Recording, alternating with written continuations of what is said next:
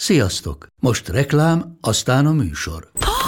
Hú, de szép szőnyeg. Új. Igen, tegnap vettem a Diégóban. Ó, és ez a függöny, de szép. Diégó! És hamarosan lesz új laminált padló a hálóban. Rátszakott a bank. Csak regisztráltam Diego digitális klubkártyát vásárlás előtt. Csináljunk neked is egyet? Csak egy perc és kész. Regisztrálj te is áruházainkban, vagy a diego.hu oldalon, és azonnal megkapod digitális klubkártyádat, melyel akár 30% kedvezménnyel vásárolhatsz padlóburkolati és lakástextil termékeket. Diego.hu Már meg is kaptam e-mailben. Ez reklám volt, jó volt.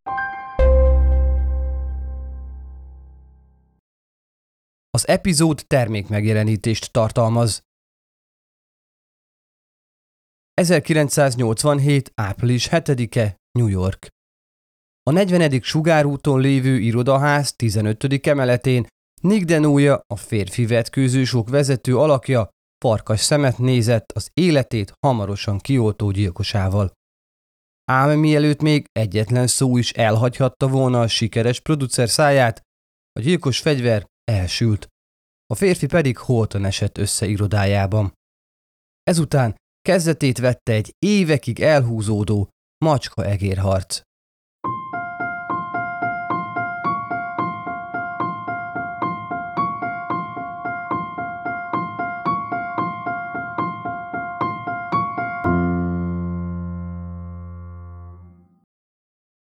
Sziasztok! Szatmári Péter vagyok, és ez itt a Bűntények Podcast legújabb epizódja, melyben a hírhet Chippendale gyilkossággal foglalkozunk majd. A történet nem Nickkel kezdődik, hanem Steve Banerjee-vel, aki Somen Banerjee néven született a mai Mumbai-ban 1946. október 8-án. Az Indiában töltött éveiről szinte semmit sem tudni. Élete akkor kezdett izgalmassá válni, amikor 20-as évei elején Amerikába emigrált. Először takarítóként dolgozott, majd ezt követően több Los Angeles-i mobil benzinkutat felvásárolt, és azok üzemeltetésével foglalkozott. Az üzlet bizonyosan jól ment, hiszen nem sokkal később, 1975-ben, amikor még a 30. életévét sem töltötte be, felvásárolt egy bukott Los Angeles-i klubot, a Destiny 2-t, és átalakította koktélbárrá. Az egzotikus éjszakai klubban női isza birkózók és tánccsoportok is felléptek. Ám Steve hamarosan megérezte, hogy mi is az, amire az emberek vágynak, pontosabban a nők. Ahhoz, hogy megértsük a Chippendale műfaj hihetetlen sikerének titkát, Fontos tisztában lennünk, milyen folyamatok játszódtak le akkoriban az amerikai társadalomban. A 70-es évek végén a fiatal nők számára nyomasztóvá vált az engedelmes háziasszony szerep. Elkezdtek másra vágyni. Munkahelyre, saját keresetre, önállóságra. Mivel az ország vezetői a meghozott törvényekkel megkönnyítették a nők munkába állását, kialakult egy új társadalmi réteg, az önálló, független, dolgozó nő. Emellett a fogamzásgátlók elterjedésének köszönhetően egyfajta szexuális forradalom is kezdetét vette. A nők szórakozni akartak, és ha ez a szórakozás a szexualitással is egybefonódott, hát arra igen hamar rákaptak. Banerjee zsenialitását mutatja, hogy felismerte ezt a keresletet, és 1979-ben egy egyedülálló, kizárólag férfiakból álló tánccsoporttal rukkolt elő. A vetkőző férfiak társulata a Chippendales nevet kapta, ami a klub fabútorai és stílusa miatt született meg a fejében. Thomas Chippendale bútor tervező volt ugyanis a névadója a 18. századi Angliában kialakult barokk-rokokó bútor stílusnak. A koncepció sikerességét az adta, hogy a férfiak nem csupán táncoltak és vetkőztek, hanem ki is szolgálták a klubba érkező hölgyeket, akik emiatt úgy érezhették, ők az este királynői. A formura nagyon bevált. Az 1980-as évek elején a műsor havonta 15 ezer nőt vonzott, ami hihetetlen mennyiségű pénz hozott Banerjee számára.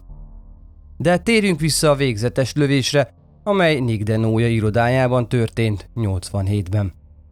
A dörrenés hangjára Nick kollégája azonnal az irodába sietett, ahol a meggyilkolt férfit a földön fekve találta. Melkasán egy hatalmas lőtsebbel. Nem hambozott hát, azonnal tárcsázta a 911-et, és elmondta, hogy valaki épp az imént lőtte le a munkatársát. Miben segíthetek? Ó igen, most lőttek le egy férfit az irodámban. Tartsa kicsit, kapcsolom önnek a mentőket. A mentők és a rendőrség perceken belül a helyszínre értek, ám már csak a halál beáltát tudták megállapítani. A nyomozók azonnal rögzítették a helyszínt és megkezdték a nyomok biztosítását.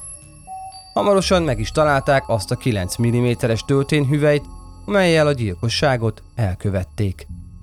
A nyomozást Michael Geddes, az NIPD gyilkossági osztályának munkatársa vezette, aki megkezdte a szemtanúk kihallgatását. Az áldozat munkatársa elmondta, hogy körülbelül fél órával a gyilkosság előtt egy furcsa idegen lépett az asztalához, és azt kérdezte, hogy ő-e Nick. Erre azt felelte, hogy nem. Nicket a másik irodában találja, de most nagyon elfoglalt, nem ér rá. Az idegen elsétált, ám nem sokkal később a mostóban futottak össze, ahonnan a gyilkos már éppen távozni készült. Másodpercekkel később a szemtanú hallotta, hogy Nick irodájának nyílik az ajtaja, majd lövés dördül. Ezután már csak a lépcsőház ajtajának csukódását lehetett hallani. Geddes nyomozó megpróbált azon az útvonalon haladni, amelyen a gyilkos is menekülhetett. 15 emeletet szaladt le, ám az épületnek két kiárata is volt. Egy a gyalogosok számára volt fenntartva, a másik a teherbejárat volt. A nyomozók átvizsgálták a teherbejáró környékét, megpróbáltak új lenyomatokat venni a felületekről, de sajnos semmi használhatót nem találtak. A teherlift kezelője elmondta, hogy látott egy embert kifutni az utcára. Elmondása szerint a férfi farmert viselt és sötét haja volt. Mindeközben az emeleten tovább folyt a helyszínelés, és hamarosan megérkezett Nick testvére Wall is, hogy azonosítsa a holttestet. A férfit sokkolta a halott fivére látványa, nehezére esett vallomást tenni, de igyekezett összeszedni magát, hogy a lehető legtöbbet tudjon segíteni a rendőröknek. A nyomozó kifejezetten arra volt kíváncsi, volt-e Nicknek olyan problémás, üzleti vagy szerelmi kapcsolata, ami miatt veszélyben lehetett az élete az elmúlt időszakban. Erre a kérdésre volnak egyből Steve Banerjee neve ugrott be, aki korábban a bátyja üzlettársa volt. A két férfi a 80-as évek elején ismerkedett meg egymással Los Angelesben. Nick nagyra törő tervekkel érkezett a városba, azt remélte ugyanolyan sikeres karriert futhat be, mint korábban New Yorkban. A többszörös Emmy díjas producer és koreográfus számtalan lehetőség közül választhatott volna, ám ő az indiai származású férfival kezdett üzletelni, aki egy újfajta show műsor talált ki, kifejezetten nők számára. A Chippendales sikere hatalmas volt Los Angelesben, ám Steve Banerjee terjeszkedni akart további nagyvárosokba, Las Vegasba és New Yorkba is. Így pont kapóra jött neki Nick érdeklődése. Nick rengeteg befolyásos embert ismert, így Steve úgy gondolta, ő a megfelelő partner ahhoz, hogy megvalósítsa álmait. Wall elmondása szerint bátyja először vonakodott a lehetőségtől, hiszen leendő üzlettársa viselkedése sokszor kiszámíthatatlan és gyanús volt. Ám látván a showműsor óriási sikerét és a neki felajánlott 50%-os tulajdonrészt, végül beadta a derekát. Kezet ráztak, és Nick beszállt a bizniszbe. Hamarosan ki is bérelték a Club Magic nevezetű bárt New Yorkban, ami pillanatok alatt a város egyik legfelkapottabb klubjává vált. Mindenki látni akarta a fél mesztelen, vetközve táncoló férfiakat. A hely exkluzivitását az is adta, hogy csak nők mehettek be, így még keresettebb lett. A kezdeti sikerek után a két üzlettárs viszonya hamar megromlott, mivel Steve egyre nagyobb részesedést követelt a bevételből, de Nick megtagadta azt, mondván 50-50-ben egyeztek meg. A viták nem csitultak, emiatt Nick úgy döntött, kiválik saját társulatával, és máshol önállóan kezd új üzletbe. A halála előtti hetekben éppen azon dolgozott, hogy ezt a saját vállalkozást elindítsa. Banerjee tudta, hogy ezzel a lépéssel volt üzlettársa milliókkal rövidíti meg az ő bevételét. Indítéka tehát akadt. Pár nappal a gyilkosság után a nyomozók telefonon keresték fel Banerjee-t, hogy a Nickhez fűződő üzleti viszonyáról faggassák. A férfi nem fette fel kapcsolatuk valódi természetét. Elmondása szerint remek partnerek voltak, jól kijöttek egymással. Ám a nyomozók már tudták, hogy ez korán sem volt így, hiszen Nick testvére vallomásában elmondta, mennyire feldühítette Benergit, hogy testvére kivált és új társulatot alapított. Úgy tűnt megvan a tökéletes gyanúsított, ám akadt egy kis probléma. Benerginek sziklaszirád alibie volt, ugyanis a gyilkosság napján, április 7-én Los Angelesben tartózkodott. Lehetséges akkor, hogy bérgyilkost fogadott? A feltételezés helytálló is lehetett, de semmilyen bizonyíték nem volt a rendőrök kezében, ami alátámaszthatta volna ezen gyanújukat. Mindeközben a Dinója család 40 ezer dolláros nyomra vezetői díjat ajánlott fel annak, aki használható információval rendelkezik Nick meggyilkolásával kapcsolatban.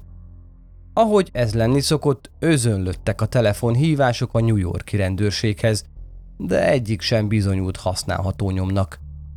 A nyomozók gőzerővel dolgoztak az ügyön, és egyre inkább Steve Banerjee-re terelődött a gyanújuk, ám semmi bizonyítékot sem tudtak a férfi ellen felhozni.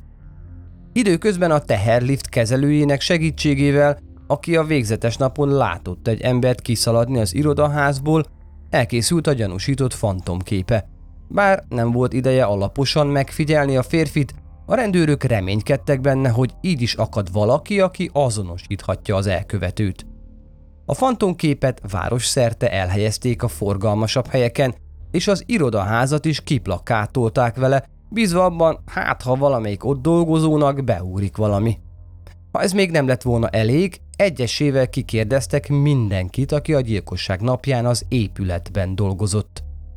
Sajnos az erőfeszítések hiába valónak bizonyultak. Egyetlen ember sem ismerte fel a rajzon szereplő férfit. Hiába a fantomkép, hiába a nyomra vezetői díj, a nyomozás folyamatosan falakba ütközött.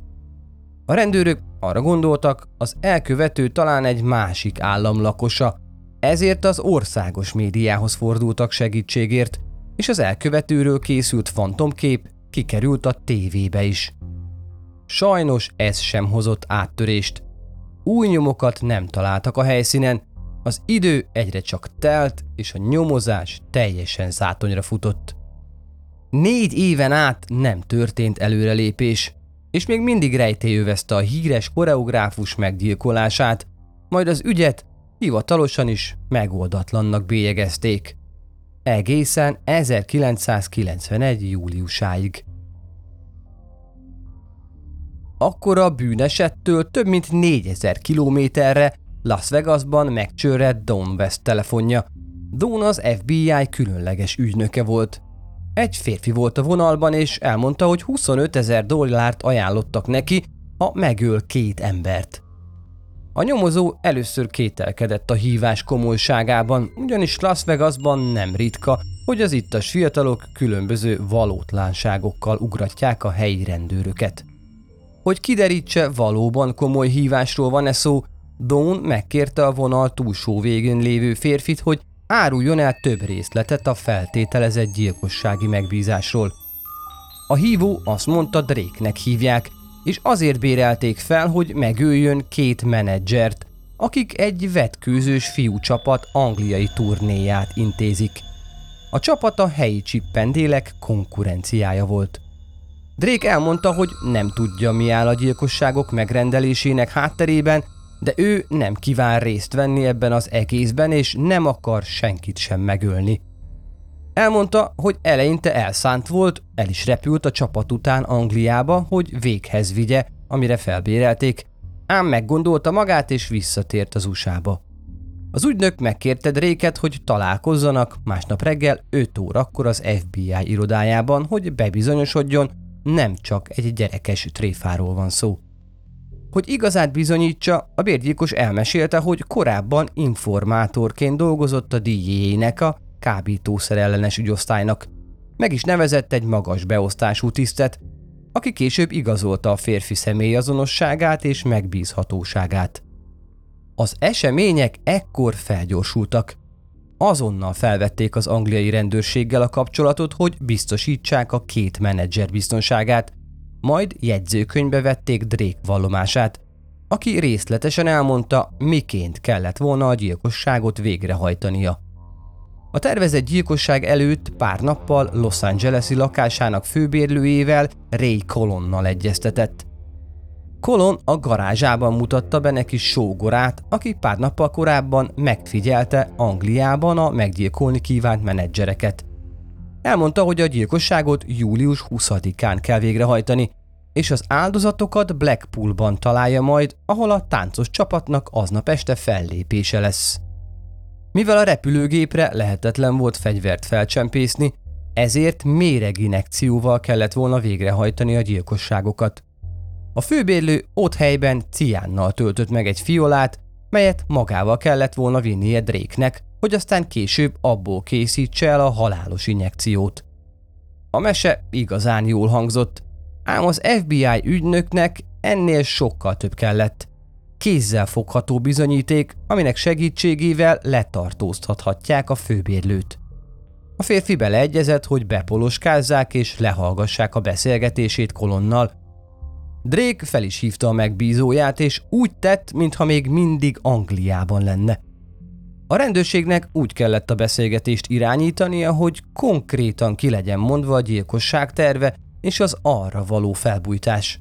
Ezzel az informátor történetét is megerősítenék. Hello? Ray! Ray? Igen, mond. Barry, tuti biztos, hogy ez a cucc működni fog. Elég gatyának tűnik, haver. Persze, működni fog. Hát, nem is tudom. uh, Ha akarod, még adhatsz hozzá. És mennyi ideig fog tartani, amíg megnyekkennek és padlót fognak? Azonnal? Vagy még annál is hamarabb? Ó, hát ez elég erős szer.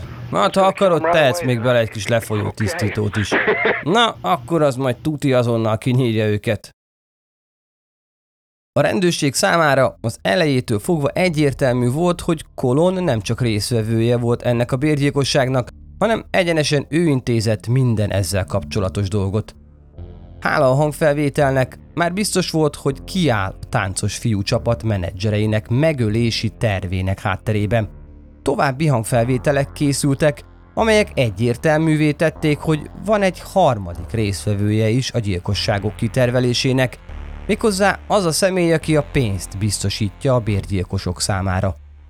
Sajnos az informátor nem tudta, kiről is lehet szó pontosan. Két nappal később, július 25-én Kalifornia állam ügyészsége a bizonyítékoknak köszönhetően házkutatási parancsot adott az FBI ügynökeinek, hogy átvizsgálják Colon Los Angeles-i házát. A házkutatáskor a tulajdonos nagyon meglepetnek látszott, el sem tudta képzelni, mi járatban lehetnek nála az egyenruhások.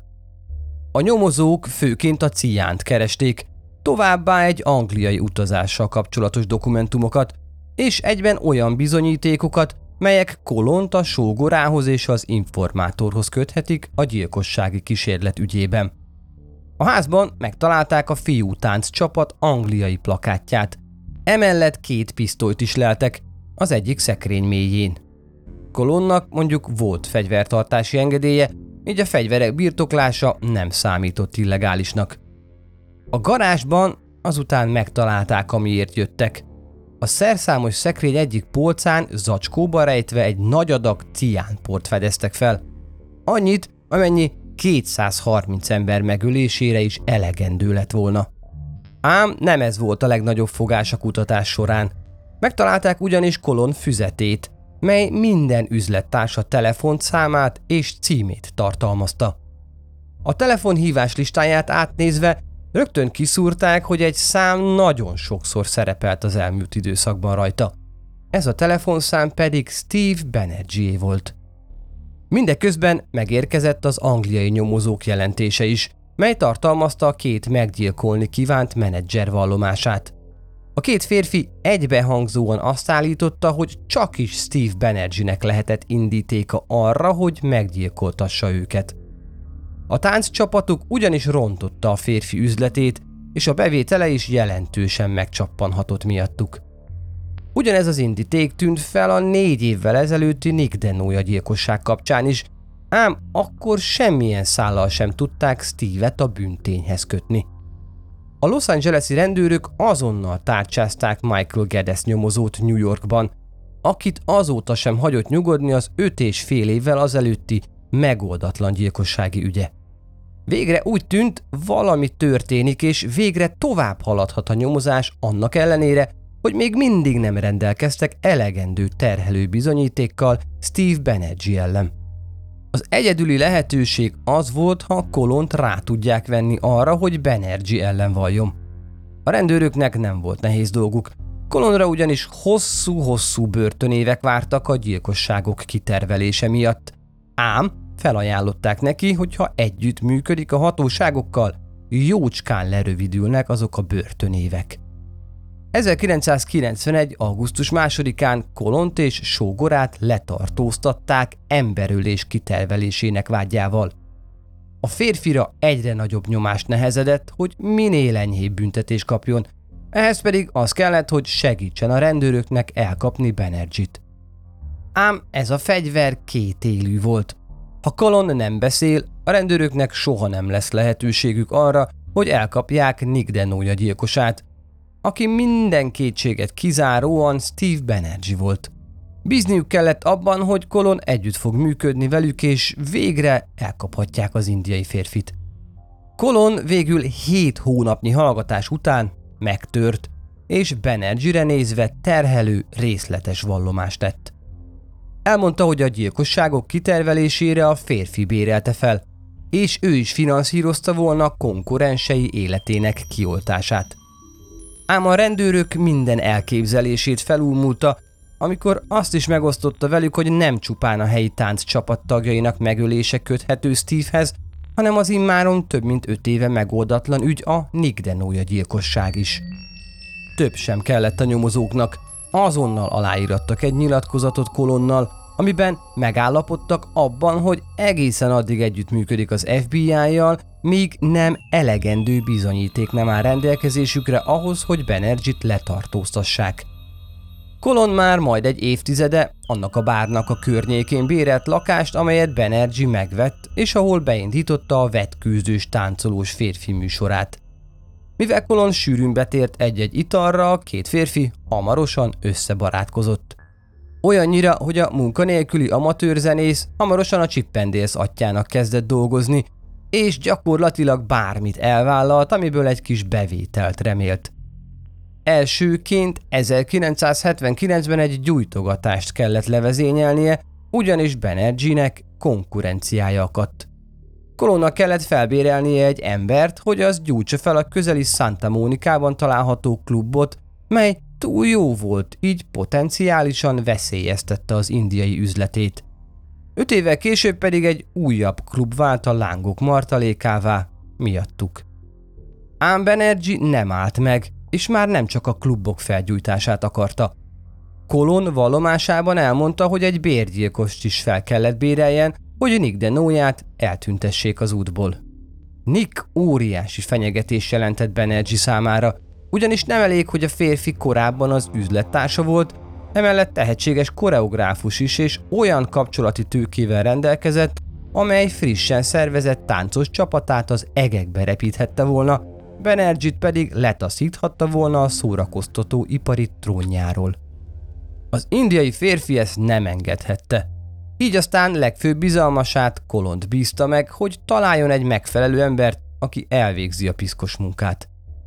A bérgyilkost valami Louis-nak hívták, a vezeték nevére Kolon már nem emlékezett. Annyit viszont elmondott, hogy Nick lelövésének napján együtt repültek eléből New Yorkba, ahol autót béreltek, majd Manhattanbe hajtottak egyenesen ahhoz az épülethez, amelyben Nick dolgozott.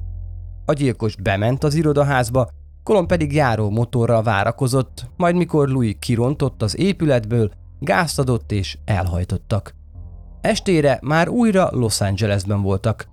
Kolon pedig a Chippendales klub előtt vett át 12 ezer dollárt, ami a 25 ezeres megbízási díj utolsó részlete volt. Colin sztoria nagyon meggyőző volt, de hiányoztak mögülle a kézzel fogható bizonyítékok.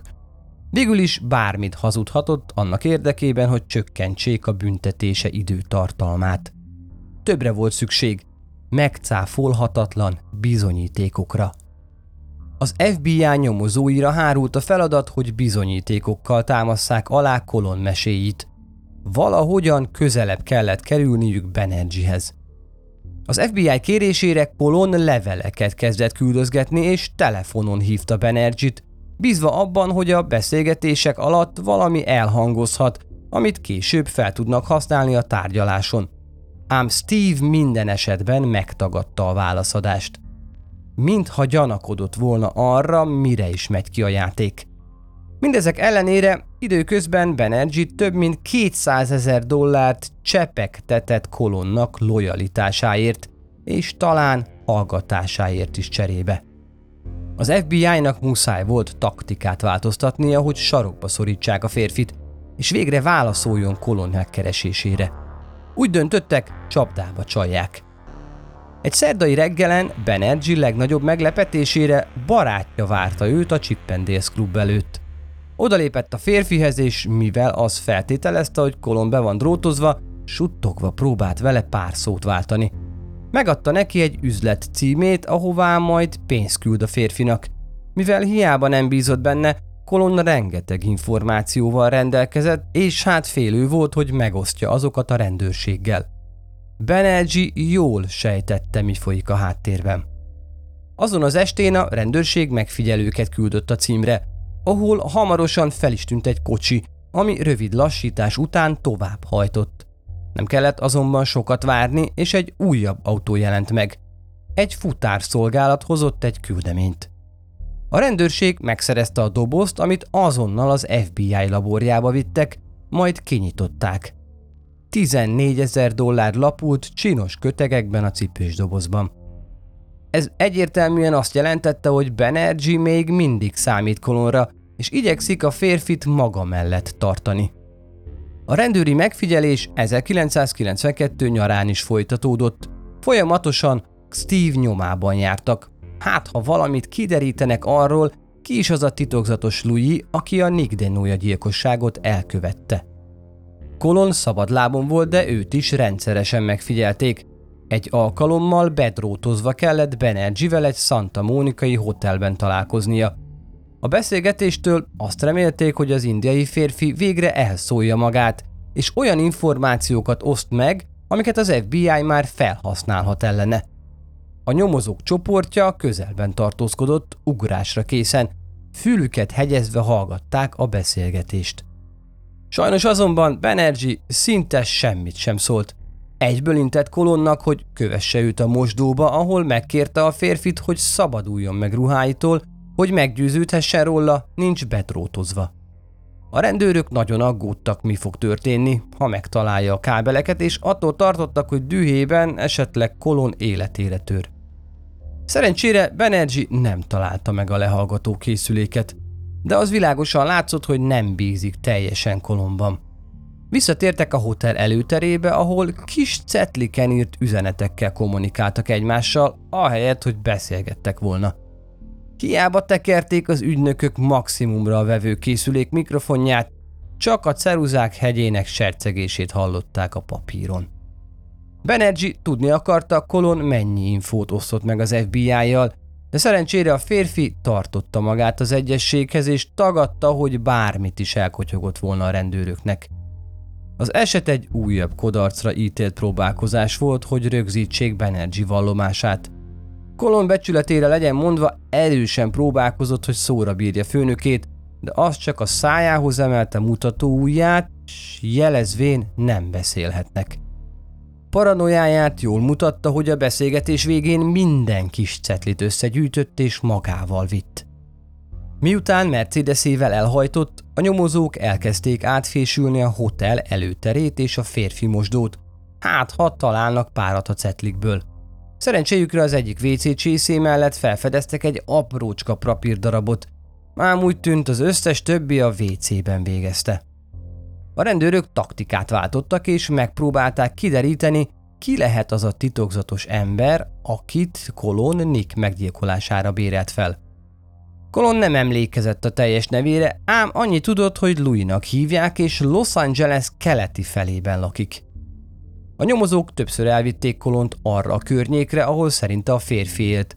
Az pedig egy napon rámutatott egy házra, amelyről úgy vélte, ott lakhat vagy lakhatott a bérgyilkos. Kolon memóriája kitűnőnek bizonyult, ugyanis amikor becsengettek, Louis anyja nyitott ajtót. Mivel a nő nem ismerte az idegen látogatót, nem árulta el neki, hogy hol találja a fiát. Kolon átnyújtotta a nőnek névjegykártyáját, és megkérte szóljon a fiának, hogy munkaügyben keresi. Miután távozott, napokig nem történt semmi. Ám egyszer csak megcsörrent a telefonja. Gondolnánk, hogy a vonal túlsó végén végre a titokzatos Louis szólalt meg, de nem volt ilyen egyszerű a történet, ugyanis a férfi helyett Louis bátyja Andy volt a vonal túlsó oldalán. Az FBI-nak ezzel újabb feladata akadt. Kiépíteni valamiféle kapcsolatot a férfivel, hogy végre nyakon csíphessék a bátyját, a bérgyilkost. Kolonna telefonhívás alatt általános dolgokról csevegett a férfival, majd feldobta a labdát, hogy lenne egy a korábbihoz hasonló megbízása Louis számára. Újabb egy hónapig nem történt semmi. Majd végre jelentkezett Andy, hogy beszélt a bátyjával, akinek a neve egyébként Roberta Riviera López volt, de mindenki csak Louis-nak szólította. Sajnos a férfi éppen börtönbüntetését töltötte a Los Angeles-i megyei börtönben kábítószer birtoklásáért, és még pár hónapja hátra volt a szabadulásig. Mivel erősen heroin függő volt, azonnal pénzre volt szüksége a szabadulása után, így komolyan érdekelte Kolon ajánlata. A fedő sztori az volt, hogy akadt egy szemtanú, aki a Nick gyilkosságában érintett lehet, és ezt az embert kellett volna eltenni lábalól. 1992 végén Kolon meglátogatta a börtönben lévő Louis-t. Ekkor találkoztak az 1987-es gyilkosság óta először. Természetesen az FBI az egész beszélgetést rögzítette, melyben kirajzolódott egy újabb gyilkosság terve. A bármikor is most volt igazán esélye a nyomozóknak, hogy olyan részleteket vegyenek fel, melyben Louis olyanokat is említ, amelyek az öt évvel ezelőtti gyilkossághoz köthetik. A férfi 93. januárjában szabadult volna, és arra számítottak, hogy első útja egyenesen Kolonhoz vezet majd. De még mindezek előtt, 92 karácsonyán elhangzott a várva vált beszélgetés. Bevallotta, hogy ő ölte meg Nick Denóját. Részletesen elmesélte, hogy délután fél négykor érkezett Nick irodájához. Könnyű volt bejutnia, hiszen futárnak adta ki magát. Az iroda teljesen kihalt volt, csak egy embert látott a recepciós pultnál, de hamarosan ez a férfi is kiment a mosdóba, így biztos volt benne, hogy egyetlen szemtanúja sem lesz a gyilkosságnak. A producer irodájába lépve az asztalnál ülve találta azt. Előhúzta 9 mm-es félautomata pisztolyát és lőtt. A szép karácsonyi történet minden egyes szavát rögzítette az FBI, így megdönthetetlen bizonyíték került a kezükbe a bérgyilkossal szemben. A siker nem volt teljesnek mondható, noha Louis sikerült leleplezni, ott volt még egy nagyobb falat. Hogyan kapják el Benergyt, mint felbújtót? Akin úrrá lett a paranoia, és hiába találkoztak többször is kolonnal, sosem esett egyetlen szó sem közöttük a gyilkosságról. A kommunikációt mindig is csak kis cetliken bonyolították le, amiket ezután Benergy megsemmisített. Egy alkalommal azt javasolta kolonnak, hogy rejtőzködjön el valahol a tengeren túlom. Az FBI-nak erre a lehetőségre is ki kellett találjon valami új tervet, Egyértelmű volt, hogy Benergin minél hamarabb el akarja tüntetni az útból kolont, az egyetlen embert, aki összekötheti őt a gyilkosságok megrendelésével. A nyomozóknak Rómára esett a választásuk, mivel az olasz rendőrségi szabályozások jól illeszkedtek az FBI nyomozásába, és partnerek voltak abban is, hogy olasz földön folytatódjon a megfigyelés. A kiutazást kiterjedt előkészületek előzték meg. Kolon számára hamis személyazonosságot kreáltak, és úgy állították be, mintha Kolon egy szökevény lenne, így, ha Benergy szimatolni is kezd utána, nem fedezi fel, hogy a rendőrség keze van a dologban. Az olasz hatóságokkal együtt működve kibéreltek Rómában egy lakást, amit teljesen bepolóskáztak, bízva abban, hogy ott végre megered Benergy nyelve. Colon felhívta a még Los Angelesben tartózkodó indiait, és azt az előre megbeszélt kódnevet használta, amit korábban egyeztettek. A telefonon Mr. Underwood néven mutatkozott be. Yeah. Hey, this is Mr. How Halló, you doing, itt? Mr. Underwood, hogy vagy Steve? Jól. Mikor ugrasz át megbeszélni a részleteket? Nem tudok Olaszországba menni, de Svájc jó lehet. Mit szólnál Zürichhez? Már tudnál oda jönni? Á, lehetetlen. Miért nem jössz Olaszországba? Nincs vízumom. Mivel Benergy meglepő módon nem volt amerikai állampolgár, ezért nem utazhatott Rómába. De végül megegyeztek, hogy Zürichben találkoznak. Az FBI-t szorította az idő, ugyanis nagyon kevés maradt nekik belőle, hogy megfelelően előkészüljenek a találkozóra. Pénteki nap volt, és a hétvége közelsége miatt csupán egyetlen napjuk volt mindent elintézni. Be kellett szerezzék az utazási engedélyeket, további papírokat a lehallgatás engedélyezéséhez és a művelet végrehajtásához. Az idegeik pattanásig feszültek. Ezt a macska egér játékot már nagyon unták, és nem lehetett biztosan tudni azt sem, hogy ezúttal Benergy beszélni fog-e. El tudjuk képzelni, mennyire felfokozott helyzet volt ez az egész nyomozó csoport számára. Mindezen nehézségek ellenére sikerült előkészülniük, és a svájci hatóságok is készen álltak. A terv az volt, hogy Colon és Steve egy hotel előterében találkoznak, majd Colon felajánlja a férfinak, hogy a hotel szobában folytassák a beszélgetést, ami természetesen nyüzsgött a kameráktól és a mikrofonoktól. Egy kétszobás lakosztályt béreltek ki egy belvárosi hotelben Zürichben, ahol az egyik szobában kamerát és lehallgató készülékeket helyeztek el, a másik szobában voltak maguk a megfigyelő ügynökök. Reménykedtek, hogy végre valahára sikerül elcsípniük valamit. Benergyit a reptérre érkezését követően folyamatos megfigyelés alatt tartották. Egy ügynök a hotel dolgozójának öltözve körbevezette az üzletembert, aki végül az étteremben telepedett le és ott várta Kolon hívását. Aztán megszólalt a telefon. Kolon biztosította a férfit, hogy már ő is úton van. Annak érdekében, hogy a lehető legjobban felvegyék Benergy hangját, a mikrofonokat Kolon kabátjának legkülső rekeszébe varták, melyet a férfi érkezésekor a szék támlájára helyezett.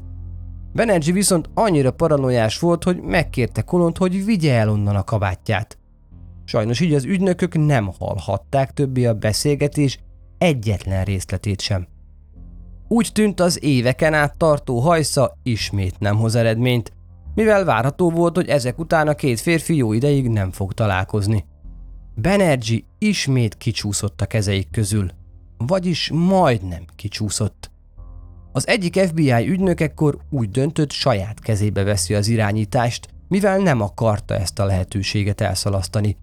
Kipattant a megfigyelő kocsiból, betért a hotel éttermébe, és úgy tett, mintha csak egy átlagos vendég lenne. Megpróbálta két férfi közelébe férkőzni és felvenni a szemkontaktus kolonnal, de a férfi annyira ideges volt, hogy fel sem nézett a beszélgetésből. Na, ekkor úgy döntöttek, kiüldözik a beszélgető férfiakat a helyről, így az étterem vezetőjét bevonva valamilyen indokkal záróját jelentettek és bezárták a helyiséget.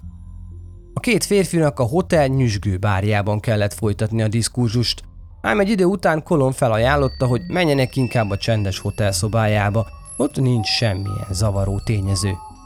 Kolon előre sietett, mivel az egyik jelenlévő technikusnak át kellett tennie a kabátjában lévő lehallgató készüléket a zakójába, még mielőtt partnere felérkezett volna a szobájába.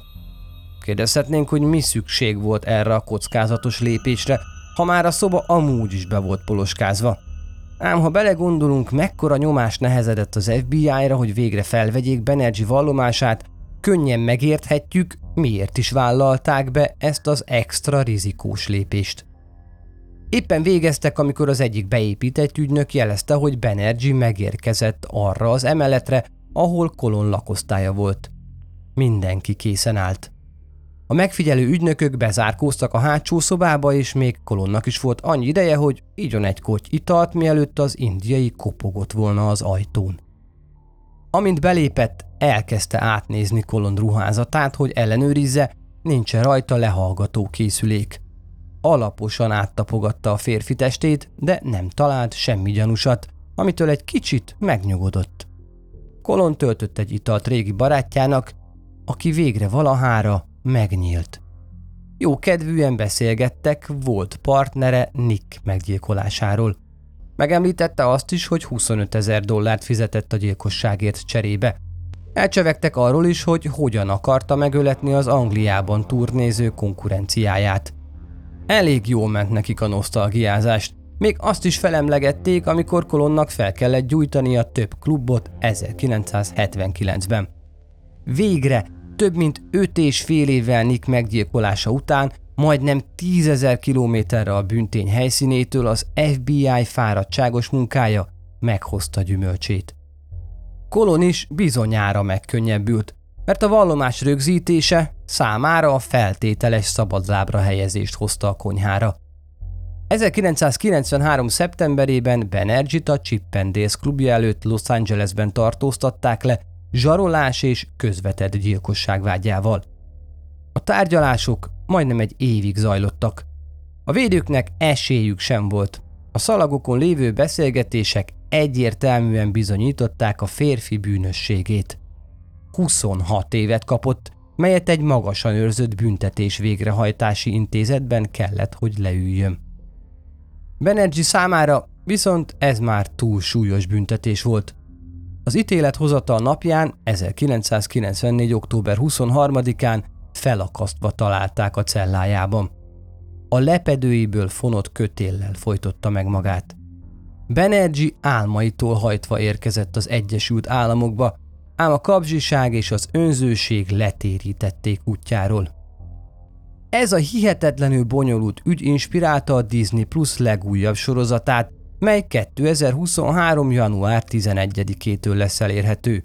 Ha te is igazi true crime rajongó vagy, ne hagyd ki az Isten hozott a Chippendalesben epizódjait, mely egy szövevényes, izgalmas sorozat a Chippendale műfaj kialakulásáról, tele hullámvölgyekkel, boldog és tragikus pillanatokkal. A részt Szilágyi Perjesi Réka írta. Következő epizódig sziasztok!